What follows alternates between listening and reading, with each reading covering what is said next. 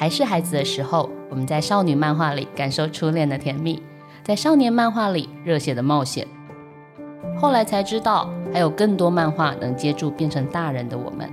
在看似明亮，但其实很黑暗的现实生活里，我们总是这样，偶尔溺水，偶尔漂浮，踢着水继续前进。嗨，欢迎加入大人的漫画社，一起看见漫画的多元颜色。Hello，大家好，欢迎加入大人的漫画社，我是主持人陈怡静。各位，今天你看漫画了吗？还是说今天你滑手机看漫画了吗？台湾其实非常临近漫画大国日本哦，从大概七十八十年代开始啊，就是受日漫影响到现在。那现在市场上其实比较大宗的漫画出版都还是以日本漫画为主，但是这几年其实有一个蛮明显的改变，就是大家会发现智慧型手机越来越普及之后，加上你的行动网络速度越来越快之后。大家看漫画的习惯啊，已经不太一样了。从以前翻页看漫画，到现在滑手机看条漫，真的是一个崭新的世界哦。那目前在台湾最大的漫画阅读平台就是 LINE WEBTOON。在这期节目里面，我们邀请了 LINE WEBTOON 的第一线工作者来聊聊行动漫画如何改变了这个世界。欢迎行销总监 Carol，还有资深内容经理 Bibo。Hello，大家好。哎呀，大家哦，你们两个声音都好好听哦，你也很好听。我们现在就是一个有没有到了中哎，不能这样讲，两年轻的女子在互相赞美对方的状态。Carol 跟 Bibo 两位的工作其实蛮特别的，因为其实，在台湾的我这样说好了，漫画出版社里面其实很少有所谓的行销总监以及资深内容经理，我们大部分有的是总编辑、漫画编辑、行销企划，所以。其实可以看得出来，可能从条漫这件事情上，两位的工作就已经不太一样。可以分别帮我们介绍一下两位的工作吗？好，自我介绍一下，大家好，我是 Carol，然后我是二零一五年的时候加入 LINE WEBTOON 团队的。那目前我们呃行销的工作内容呢，主要会透过多元的行销方式，那像是大家知道社群，或是线上的广告，或线上的活动。或公关的操作以及线下的活动等等，我们的目的都是希望可以推广更多更好的作品，让大家被关注。了解，所以也就是说，我们要把漫画送到你的面前，而不是等你来发现我们了。是的，OK，好，资深内容经理 Bibo，Bibo 听起来很累呢，感觉起来不是只有漫画编辑的工作哦。你的工作还包括哪些部分？呃嗯，我最主要的内容就是以开发台湾的作品内容为主。OK，好，我们今天会很精彩哦。OK，我想要先用一个悲伤的故事来为，哎，这样讲有点怪哈，就是悲伤的故事来为这一集做一个开场。在我还是一个少女，使用 Nokia 六一五零的时代，哎，大家有用过用 Nokia 六一五零的手机吗？你们可以说没有，没关系。我是听过三三一零，哎呀，年轻呢，我我没有用过哎，糟糕，好，对不起，我真的透露完全透露我年纪。Nokia 六一五零是我大学大概三四年级的时候开始第一只手机，然后当时我记得我常在捷运和公车上面看到搭车的人会看书、看漫画、看纸本，但这几年很明显啊，就是看书的人变少很多，取而代之是大量的 YouTube，然后条漫那。我觉得蛮迷人的是，当智慧型手机很发达的时候，我好像坐捷运，只要用大拇指这样滑滑滑就可以看完一个故事，真的是很便利，然后又很直觉。但是我没有想到，有一天我居然听到一个不可思议的故事。这个故事是这样的：有国中生看到纸本漫画的反应，说什么？原来漫画也可以这样看哦！老天，这真是颠覆我的世界！也就是他所谓的长这样，是漫画原来可以一页一页看，所以代表。Live trim，或者是说像这样子的条漫形式，已经完全占据了 maybe 十六岁以下，甚至是就是这个新世代年轻人的阅读方式。各位，世界真的改变了。两位，你们真的很有远见。你们知道我的工作其实是就是还斜杠出版社的漫画企划，但是因为工作关系啊，我也开始阅读条漫了。坦白说，虽然我是一个纸本拥护者，但是我已经。花钱在你们的抢先看上，那真是一个很令人就是兴奋的机制。好，我现在想先请问一下，就是 Carol 的部分是。LINE WEBTOON 是一个什么样的公司？然后它的规模啦，或者说漫画数量，或者作者数量，以及会员人数，大概是落在什么样的程度上？那这个可以说的再说，不是我们知道，因为你们是韩资，或者韩国公司、外商公司都很严格，所以这个部分就是稍微了解一下规模就可以了。嗯，我先介绍一下我们全球市场部分好了。呃，LINE WEBTOON 我们的母公司是韩国 Never Webtoon，然后是在二零零四年的时候在韩国成立的。然后我们在二零一四年的时候开始迈向了海外的市场，那包含像是台湾、韩国、日本、美国、泰国、印尼、法国、Wow 德国跟拉美都是我们现在有在经营的市场范围。对，然后呃，当时我们的 CEO 金俊九先生的他就是一个非常，他当时是一个非常喜欢漫画的人。然后他也是经历了纸本漫画年纪，然后他也当时非收藏了非常多的纸本漫画，以及他跟非常多的漫画家关系都非常好。那当时他也是嗅到了就是手机行动装置的崛起，所以才开始觉得这是一个趋势，然后开始打造了这一个平台。对，然后目前在全球成绩的部分，我们签约的创作者，呃，总共有两百七两千七百名，两千七百全球两千七百个作者在正式签约，那还不包含自己上传的，对不对？对，如果包含自己上传的话是七十五万。嗯什么？我刚刚有听七十五万，对，七十五万个漫画作者在你们的平台上面创作漫画，是的，好恐怖哦！天哪，好哦，好哦，好，我太震惊了。OK，那我也分享一下台湾的部分好了，就是当初其实评估在进入台湾市场的时候啊，其实我们有评估几个面向，然后第一个是。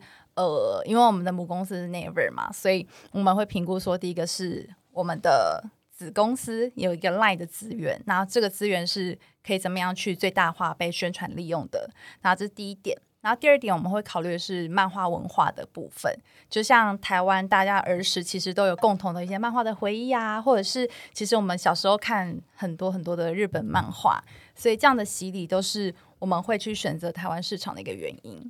然后最后一个就是刚刚已经有提到，就是台湾是一个行动装置非常普遍的地方，所以我们也认为说这是一个非常适合 LINE WEBTOON 来发展的一个市场，所以当初才会选择台湾作为就是 LINE WEBTOON 扩大版图的首要就是出去的一个市场之一。这样哦，原来我们行动网络普及也是一个很大的原因，对不对？对，就是吃到饱很便宜这件事情，因为我知道很多外国人来到台湾都说哇，台湾的吃到饱怎么这么便宜啊？对，而且很快速，对啊，不会累个。这我没有办法，我去法国，他们网络，对不起，对不起，法国同学，就是、但是法国网络真的很不发达，就类似的状态。原来这也是一个就是考量的原因，嗯、加上可能民情或者是文化是比较接近的。嗯，原来如此。那可以透露一下台湾的数量吗？就是合作的作者或者是漫画的呃，比如说作品的数量这样。嗯，那么、嗯、我们现在在台湾是。呃，发展七年了嘛，所以呃，第一个在创作的部分，我们目前在台湾的创作者已经有近百名的创作者，对，很多哎，对，就是其实只要会创作繁体中的创作者，我们都非常的欢迎。明白，明白。对，我们之前也透过非常多的方式，待会会介绍，就是像我们一开始进来有原创漫画大赛，然后一直到漫画新秀赛，到现在的投投稿新星专区，其实还有一个网漫作家的培育计划，嗯、就是我们一直不断的去想一些新的 campaign，让这些素人创作者他们真的是有机会被看到的。嗯嗯嗯，对。然后我我我，我觉得累，就是哦，原创漫画这么累，就你们居然有这么多人，好 OK。对呀、啊，那除了作者以外，我们的作品其实也累积到一百一十部的繁体中文的作品。哇塞，对这个是指的是签约还是签签约的作家？那未签约合计的台湾的量可以讲吗？这可能要在 因为太多没办法算。对，因为投稿信息专区每天都会有新的创作者上来上传。哦，对，懂，好好好。那除了这部分啊，我也想分享的是我们的用户的轮廓，就是在台湾的用户比上，就是男女比大概是四比六，就是男生四十 percent，然后女女生大概六十 percent。真的，我以为你们这里男生会蛮蛮比例蛮高的，这里蛮蛮有戏，蛮有意思的。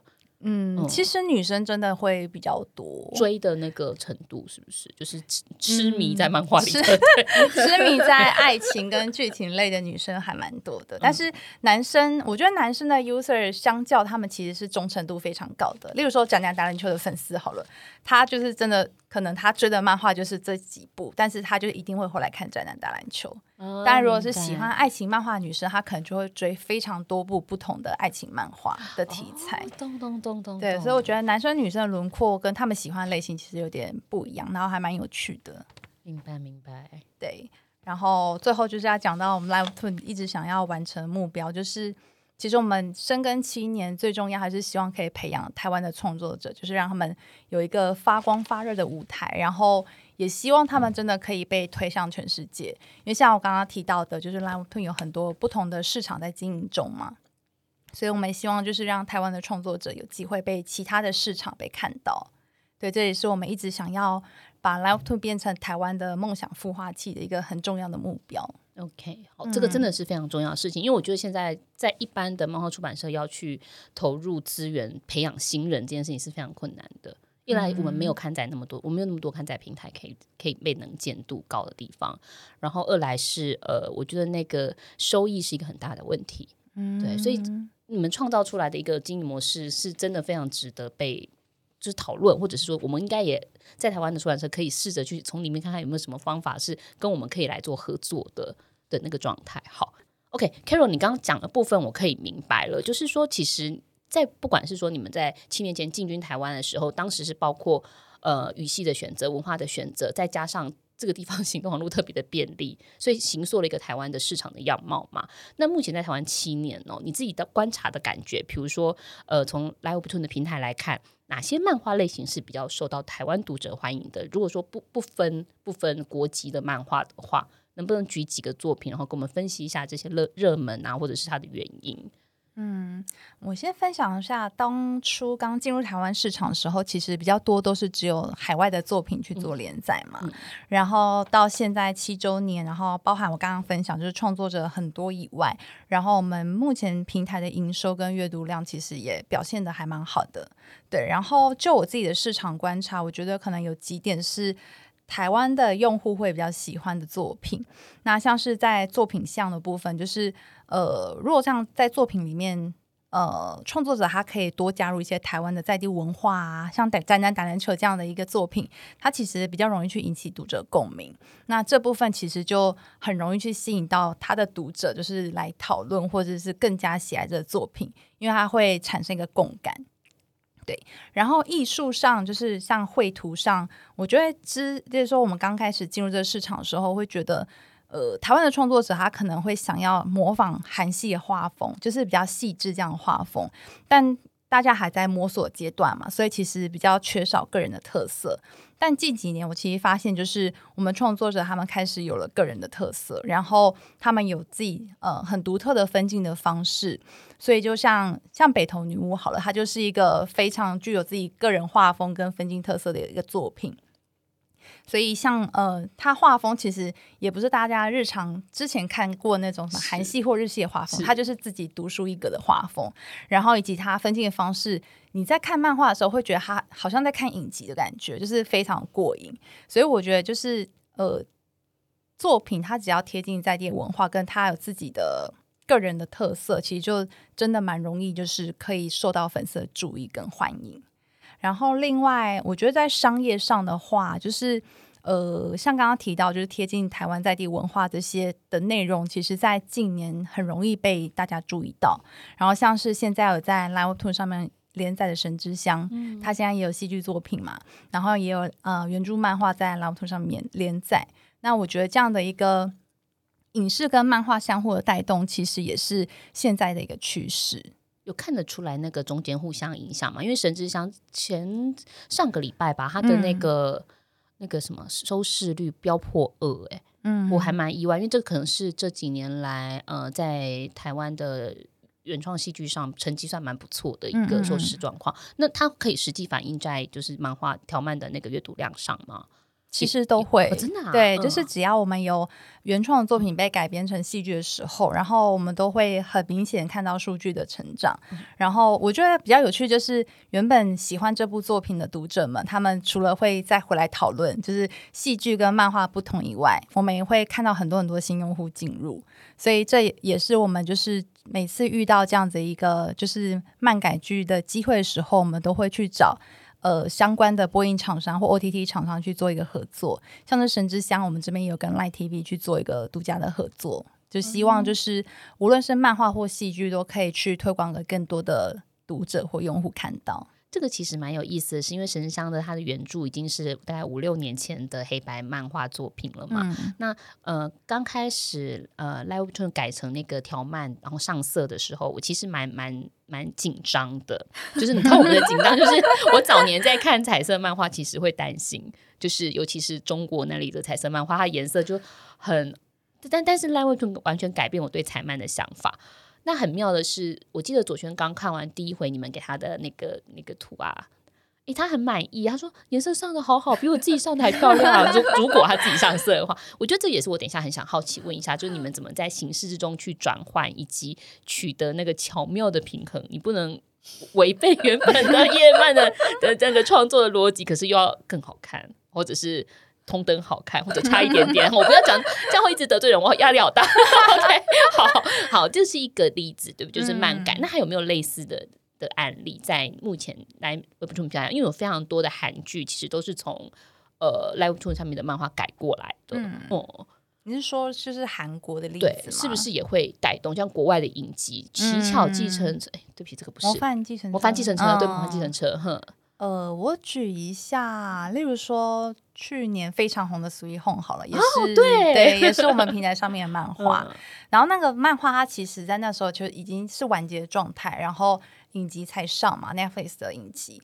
那上了之后，我们也是观察到，哎，这个《Sweet Home》突然又飙升了它的阅读量，就是冲到排行榜前几名。嗯所以真的是可以看到，就是戏剧的效果真的也是蛮惊人的。因为很多的用户他会想知道原著的作者他到底在想什么。因为其实大家在新闻上也可以看到说，诶，可能戏剧的导演他进行了什么样的改编，然后也会讲说，可能原著的漫画的作者想要呈现的，比如说人性啊或黑暗面到底是什么样的层级，然后这就会让就是观看戏剧的读者他们非常的好奇。所以就是真的是在每一次漫改的时间点，我们都会发现，哎，这个作品它的流量又上来了，对吧、啊？这也是我们每次都会去把握把握的一个时间点去做作品的宣传。这真的好有趣！我记得是今年初嘛，我去看了整容艺，嗯，然后我回来之后就迫不及待，当天晚上就去找那个原著，奇奇怪怪嘛，嗯、对不对？对好好看，我老天，它比电比电影还要好看呢，嗯，好强大。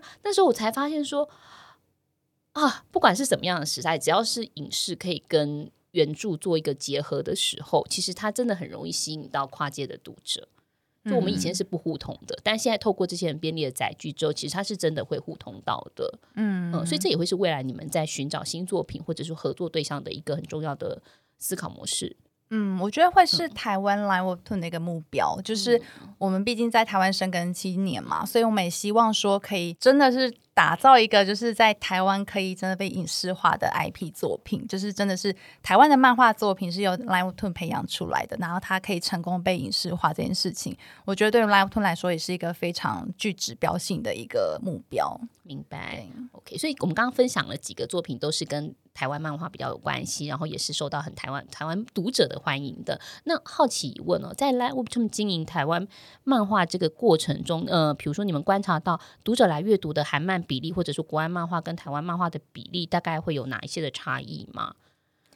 比例上，嗯、呃，比例上比较不方便吐露。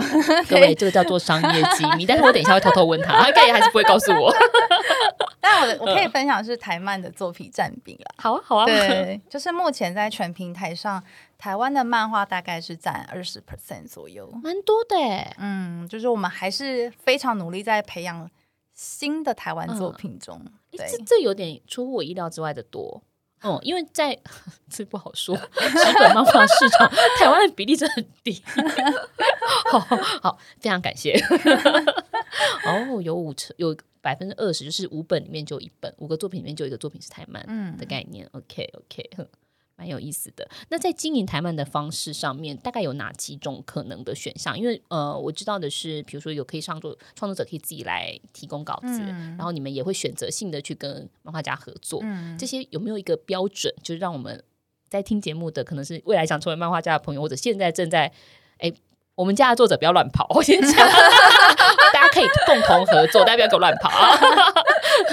能不能跟我们分享一下合作的模式上面是怎么进行，跟作者的部分？嗯，我先分享就是跟签约作者，就正式的签约作家部分好了。就是我们在一般挖掘渠道上啊，就像我刚刚有提到，我们一开始进来其实有办过原创漫画大赛，对，然后后来又变成了漫画新秀赛。然后之后就是在投稿新兴专区这边，其实也有一个网漫作家的培育计划。然后除了这三种，就是呃用户他可以直接去做投稿或者是比赛的形式以外，我们也会接受资呃接受资深的作家或团队他们来进行一个投稿。哦，对，这也是一种形式。嗯、那以及编辑也会主动再去开发他们觉得比较有趣的作品。了解，所以我们也可以提案的概念，就是如果有些团队他们就是自己的案子蛮好的，可以做成条漫，那他们需要先直接画成条漫，还是说他可以用页漫的形式来给你们，然后做合作？其实我们还是会希望他是以条漫的形式跟我们去做一个。嗯提案对，因为毕竟我们是手机漫画嘛，嗯、所以呃，其实条漫的形式会比较符合我们想要的一个方向跟趋势，这样、嗯。而且其实它速度感也不一样。对对，就如果说今天他们拿条漫呃拿页漫来，然后呃你们很喜欢，是不是还要花一笔钱把它改成条漫？这可能就是像神之乡，应该也是相同类似的案例。如果说它是一个全新作品的话，我们当然一开始就会希望它是以条漫形式，叫他画两种，这样吗？这 样对。哦，咚咚咚咚，因为条漫的阅读的速度实在是很特别，它的那个阅读感，就是这个这个速度感是跟我们平常翻页完全不同的。对，没错，嗯、非常非常有趣。而且我觉得条漫很有趣，是因为它。很快嘛，所以呃，创作者他在创作的时候，他也要想，就是他每一画的钩子要放在哪里。对，就是你要引导你的用户，就是阅读下一画这件事情，去埋一些伏笔，其实非常重要的，嗯、人家才会再想要往下看一画这样。你们都是周更吗？就是说，我们都是周更，压力很大。那那个钩子，周更的标准是要几页？就是、呃、这这能用页来算吗？对你们来说是几格？格数？格数？对、嗯，要几格？呃，一画至少要有五十格，要有五十格以上，所以你的第五十格要很强，嗯，下面才会对，嗯，尤其结结尾要很强，对 哦，对，否则我们还要抢先看，所以就是要吸引读者氪金的话，你可能在钩子上就要设计一下。嗯 这个很重要，因为我就是被刻过的人啊。这个真的是一个连载中很重要的元素，就是你怎么去让读者会想要赶快往下看。嗯、可是如果一旦不是周更，那个速度是赶，是不是就不对了？你没有试过双周更，或者是？没有，都是中 天哪！对，我觉得我好佩服你们哦，要佩服作家。没有，这个中间还很重要的是编辑。等一下，好好拷问一下编辑怎么做到这件事。我觉得 LINE WEBTOON 很强大的地方也是在这里，就是你们跟作者有一个很良好的沟通跟很很好的合作模式嘛。那在没有稿费的这个投稿形式的刊出上，会做任何的审核吗？嗯，其实我们的。呃，没有稿费这一块还是会经过审核，就是他们上传还是可以去做公开，但是我们团队定期会去审核这些稿件是不是符合规范。所以他如果脱稿了，比如说一个礼拜没有更新，他会不会还就出现不了了？哦，素人的话不会，嗯哦、素人的话他可以自由的更新。那在素人跟专业之间有，就是或者说呃，在素人跟签约漫画家之间还有另外一个中间的中间值吗？中间没有，就是没有，对不对？比较会像是可能培养中的作家吧，像现在我们有那个。网漫作家培育计划，然后所以在投稿信息专区被选中的这些作家们，他们就可以接受资深编辑的一对一指导啊，然后也可以来参加我们一些培训的课程。那培训完之后，他的作品如果我们审核通过的话，他就有机会可以正式的连载。如果大家有在看那 Webtoon 啊，然后也有在上脸书的话，我自己觉得 Webtoon 有一个很强大的地方，就是它的社群经营。那 Webtoon 的。脸书社团很厉害耶，为什么每天都可以占据我的涂鸦墙？然后会有这么多更新？你们怎么去进入这个社群？然后不管是校园推广也好，或者说脸书社团，相对于多数出版社会以比较是嗯有有有像媒体啦，或者是说评论这样的传播方式，我觉得你们使用的是一个比较接地气的，直接对读者直球对决的那个状态。嗯，这个行销推广策略当时是怎么做设定的？嗯。我觉得是当初进入这个市场的时候，我们就是自己有在观察这个市场，就是呃，就像刚刚讲，因为台湾就是之前受到日漫影响很重嘛，所以大家一般都会觉得很喜欢看漫画这群人可能就是很宅。老实说，就会觉得哎，你们就是二次元的，就是一群读者，然后可能不是我们一般人会接触到的这一群人。但我觉得像 LINE WEBTOON 的特色好了，就是第一个我们是行动漫画，然后又是周更，又有社群的功能。那其实，在这样的一些特色下，我们的创作者他就很适合，就是发展一些很接地气或者很结实式的他的内容。所以，这样的内容其实也会反映在他的读者呃更能够感受到就是文化契合上，然后去创造读者的讨论跟话题。所以当初我们进入的目标就是希望可以扭转大家对于 漫画的刻板印象，然后也希望这样子 LINE WEBTOON 上面很多元的格式，例如说我们现在有动态音效漫画，嗯，就这种比较不一样的格式，然后还有像现在很多的漫改剧的部分，都可以扭转大家对于漫画的这种刻板印象，就让大家觉得说，哎，看漫画可能是一个很潮或很时尚的事情，因为你看漫画才可以跟同学们讨论说，哎，现在哪个漫改剧很红。对，就是可以接更更接大家就是同才们讨论的一些话题，所以在策略上，就像刚刚已经有讲，就是我们在社群上是非常接地气的。然后像是我们很常会做一些很多实事的贴文，像之前呃唐启阳国师他不是说有一篇那个天秤座最可怕吗？就我是天秤座的那篇贴文，我就是天秤座，我也是天秤 座。各位听众，我们现场有两个很可怕的天秤座。对，然后我们就是用那个贴文的概念，然后结合到我们的漫画角色，就是创造了一个就是专属漫画角色，就是你若是哪个哪个角色，你就是最可怕。用这个角度去出发，或是我们会尝试很多不同的玩法，例如说，我们 Facebook 就很常玩 Chatbot 的游戏，然后它就是很多互动型的，例如说心理测验啊，或者是你可以进入到某一个故事情节，就是我们希望可以打造更多不同的用户的互动体验。对.就是除了社群以外，其实我们也非常积极跟很多品牌合作，因为我们希望可以呃透过很多品牌合作的方式去提高我们的能见度。所以像是我们之前二零一七跟二零一八的时候，就跟 KKBOX 去做一个音乐漫画的特辑。那那时候《宅男打篮球》的作者阿坚其实也有参加。然后我们是希望可以透过比较创意的玩法，就是作家们他们创作他们的音乐呃漫画特辑，然后 KKBus 这边就是进行音乐的授权嘛，就让这个 content 它是一个非常潮流，然后又是跟你普通看漫画的一个阅读体验是不同的。就用这样的玩法，然后搭配那时候很流行的呃一个推广方式，我们那时候也玩玩了直播，或玩了就是一个虚拟角色代言人的置入，就是玩很多不一样的手法来让我们的漫画作品可以被更多的读者看到。天哪，你们团队是不是平均年龄才二十？这样太年轻，不能去公司。Sorry Sorry，我想说二十二、二十二，好，很有趣耶。而且我记得东林还跟我讲过一件事情，说你们很厉害的是。呃，校园推广大使是是？对，校园大使，这个也很强大呀。对，就是嗯、呃，其实这个起源是因为我们。刚刚有分享过嘛？LINE WEBTOON 我们的主要的阅读用户群是十三到二十四岁，然后其实很多都是学生，所以我们希望可以深入到学生族群，因为我们发现到学生他们很容易受到同才影响，比如说，哎，我今天看了什么，我分享给同学，或者是班上的班长、班代看了什么，我要跟他一起看一样的东西，我才能一起讨论。所以，我们就是用了这样的概念，从去年开始就是推出校园大使这个 campaign。然后其实去年呃成效非常好，就是我们十五位校园大使，他们就是透过他们自己的创意，无论在社群上啊，或者是他们会帮我们在校园里面去做推广，然后我们也会办很多训练的课程啊，或者是交流的课程，让他们就是呃不只是帮我们推广漫画，他们也可以在这之中学到很多，例如说文创产业相关的一些经验等等的。对，然后我们希望可以去找到就是新一代的文创产业的人才。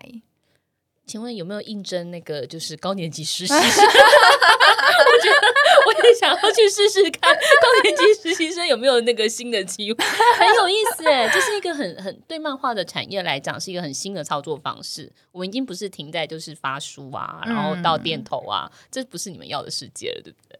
对，OK，很很好，好，所以在行销策略上，还有没有一些很有趣想要再跟我们分享的？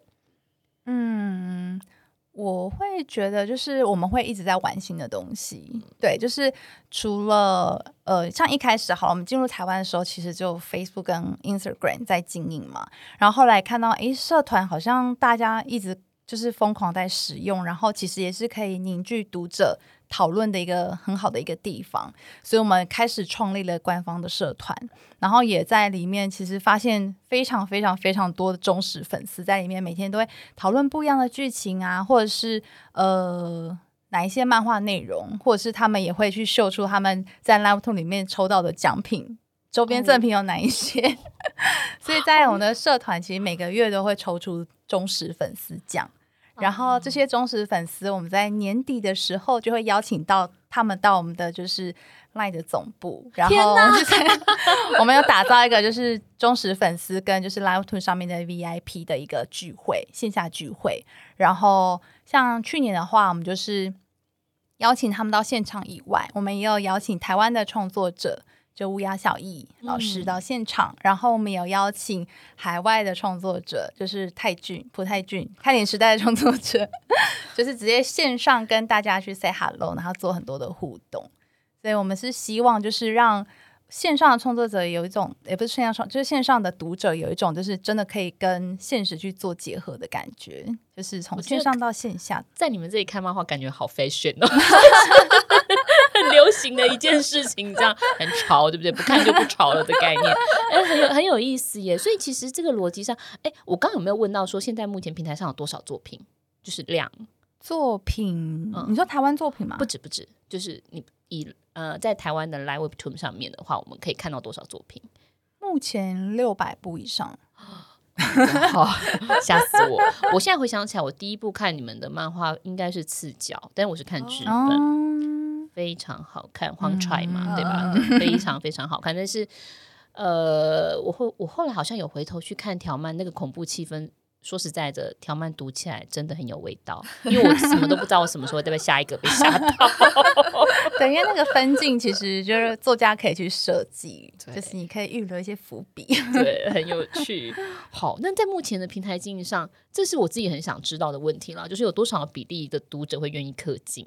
嗯，嗯，比例的话可能不太 方便透露，好。但我只能说，就是我们从二零一八年底推出抢先看之后，我们其实发现到。用户的付费的意愿其实蛮高的，然后其实我们就是有持续的在成长，所以像是我们有看过一些第三方统计的数据啊，就发现到说某一些其他网漫平台，他们可能开始推出付费机制之后，他们的流量就可能开始下降，然后可能读者的。评论就开始走向就不太好等等的，但其实，在 LiveToon 这边是没有这个状况，就是反而我们发现流量跟营收都是持续的有突破性的成长，所以这也让我们觉得台湾的市场这群年轻的孩子们，他们好像消费习惯其实正在改变，嗯、就是如果说是呃好的内容、好的一个网络的一个产品，其实他们是愿意去消费的。所以我觉得这里回归到就是在 LiveToon 团队里面，我们也会觉得是台湾的市场是真的很值得去扩大投资的。所以当你们听到我们常常在说什么、啊、台湾人没有看漫画，你不会觉得，哎，大家在这个世界里头吗？就比如大家在吵说什么台湾没人看的时候，其实对你们来讲没这件事，对不对？其实真的没有，因为嗯、呃，我要分享是，例如说我嗯、呃、之前刚进入这个团队的时候，真的是身边没什么人在看 LiveToon。然后到可能近期，有时候我出游的时候，或者是通勤的时候，发现哎，怎么路上大家都在花条漫？我觉得哎，真的我们推广有成功，就是真的很感动。我如果在捷运上看到旁边人在看条漫，我就很想问他在看哪一部，就是想要探查。哎，真的比例越来越高，那是很明显的感觉。嗯、就反正看 YouTube 的人比较少了。哎，嗯，对不起，我没有要得罪任何人的意思。所以，包括抢先看这个是很有效果。你们在一八年为什么决定推出抢先看？虽然已经有付费机制了，就是解锁每一回的每，呃嗯、呃，对吧？当时有解锁美化吗？当时没有，没有，当时是全部免费，还是 Comico 啊？啊 我以前也付过 Comico，所以有点印象是，好像 Comico 是解锁美化嘛？那时候，它好像有些好像有一些不一样，比如说一，总之现在已经不重要，就是。当时我花过这个钱，但是我觉得抢先看会更想让我花钱，就是那个思考速度比较慢，哎，比较快，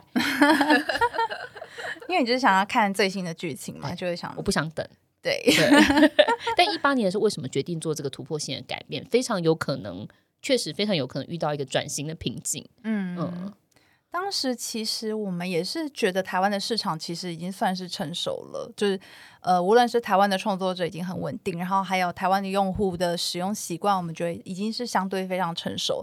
然后我觉得最大一个目标还是希望可以让创作者有更好的收入。对，嗯、因为我们的创，呃，我们的抢先看其实会分润给我们的创作者。所以，为了让他们有我们台湾的作家可以有然后更好的创作环境，所以我们才决定要推出这样的一个机制。哦，明白。嗯，好好好，我以后会愿意付钱更多，付更多钱，这样 我已经不能再做这种事了，太恐怖了。好，漫改的影视这件事情，其实日过去是日本的强项啊。说实在，就是，但是我觉得这几年日本已经慢慢在，反正在往后退。是韩国冲很快，尤其是 我个人现在就是太常看看那个韩剧，然后我觉得目前的漫改大国可能真的已经是韩国了。在现在这个时机点来说，你们自己的观察就是呃，能说说看韩国漫画跟韩国电视剧中间的关系是怎么被建立起来的吗？这个我自己其实一直不知道韩国到底做了什么事，为什么可以这样一飞冲天，很惊人呢、啊。请台湾的文化。请台湾的那个文化单位可以思考一下，这样参考一下。好，我分享一下，就是我们母公司 Never Webtoon 啊，其实现在也是全球就是最大的网漫平台嘛。然后在韩国其实已经经营了十六年了哦。对，所以其实非常非常多的用户，他们其实非常多跨年龄的，就是不像 WEBTOON 现在台湾这边就是其实是比较多年轻人在看，韩国反而是全年龄层大家都有在看漫画。所以，变成说他们漫画的普及率是非常的高的。那我自己觉得，相形来说，就是嗯，对于影视改编方好了，他可能在选择作品的时候，第一个最重要就是剧本嘛。那如果我选择条漫的时候，第一个我的剧本其实已经通过了网络的考验，就是这剧本已经受到很多人的欢迎，所以这剧本应该是可以的，安全，安全可以被拍成一个受欢迎的韩剧。那第二个，我觉得会是，它也可以借力使力去吸引到原本的忠实用户，对，去来观看漫改的这个戏剧，这样。所以我觉得这会是，就是为什么韩国的漫改会一飞 冲天的原因。那韩国在策略上，比如说政府有没有给予什么样的资源，或者是说，呃。鼓励吗？我不晓得这个在，因为台湾一直很想把漫画的所谓 IP 推出去，可是、嗯、呃，目前为止的进度其实是有一点慢的。嗯、但我觉得也没什么不好，因为本来它就是发展到一个程度才会成熟嘛。可是，在韩国政府的一些策略上面，没有有什么样印象是类似做了什么东西让，让我知道他们有很厉害的类似文策院这样的单位。对对对对对对哦。我只记得那时候就是他们有文策院，然后推出了很大一笔经费去做，OK，好，扶植文化产业。所以其实真的还是一开始的那个第一桶金很重要哦，就是那个活水啊。嗯好，那希望我们台湾的文策院跟，对不起，丁董，我真的不知道在这里 说什么，我只是大家都很想接近韩国，以前想接近日本，现在是接近韩国，我觉得这个真的是蛮值得学习的。那你怎么样在快速的影视产业跟娱乐产业上成为世界上的佼佼者？韩国真的做到非常强大的状态。嗯、OK，好，呃，我们这一集先到这里休息一下下，下一集我们会请。Bibo 跟 Carol 再来跟我们分享一下，其实我真的很好奇条漫的生条漫编辑的生活啦。大家刚刚都有听到那个 Carol 说了，我们是周更，周更哦，各位，周更意思就是每个礼拜都要更新，然后一次要更新至少五十个，一个礼拜就有七天，一天只有二十四小时，加上睡觉吃饭，我不知道创作者们该怎么办。所以等一下下一集，我们请 Bibo 来告诉我们。为什么？为什么？为什么？你们到底怎么样做到作者不会脱稿？好，我们先在这里谢谢 Carol 跟 Bibo，来谢谢谢谢谢谢。好，我们下一集会会再回来哦。如果大家喜欢大人的漫画社这个节目，欢迎到 Apple Podcast 给我们星星与留言回馈，也欢迎许愿告诉我们想听哪个漫画家或哪本漫画的故事，也欢迎 Donate 我们，让我们可以继续租录音室，继续聊漫画给大家听。大人的漫画社，我们下一集再见。